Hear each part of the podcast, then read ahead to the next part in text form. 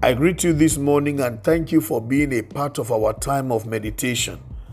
Our scripture is taken from the book of First Chronicles chapter 18 verse 14. So David reigned over all Israel and executed judgment and justice among all his people. We have quite a number of lessons to learn from the person of David. That man loved God. He was committed to God. He was devoted to God with all of his heart.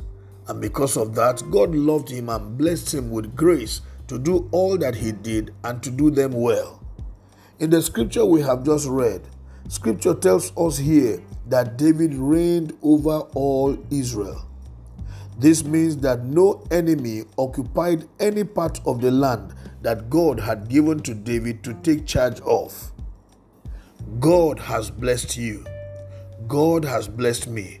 And everything God has given to us, He expects us to take full charge of them.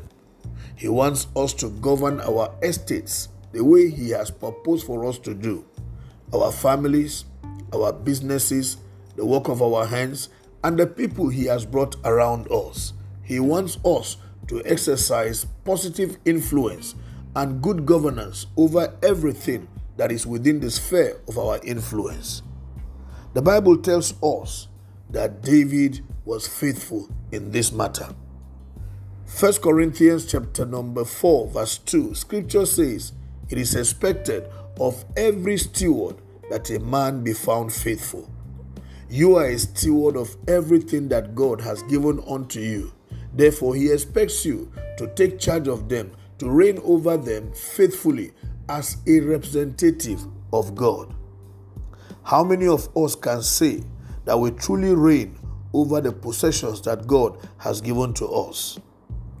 It can be done only through our faith expressed in the Lord Jesus Christ and what Christ has done for us on the cross which then gives us the help of the Holy Spirit, without whom nothing can be done. It is the Holy Spirit that enables us to carry out any kind of charge that God has given to us, and without Him, we can do nothing.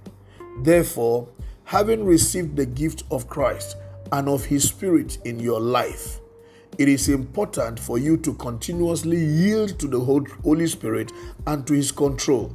As you do this, then he will give you the kind of grace he gave unto David to take full charge of the estate that is under you.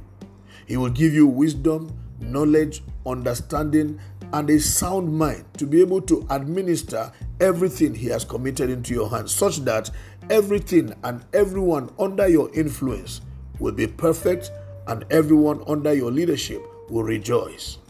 I am praying for you today that God will help you to totally submit to God and to His Spirit.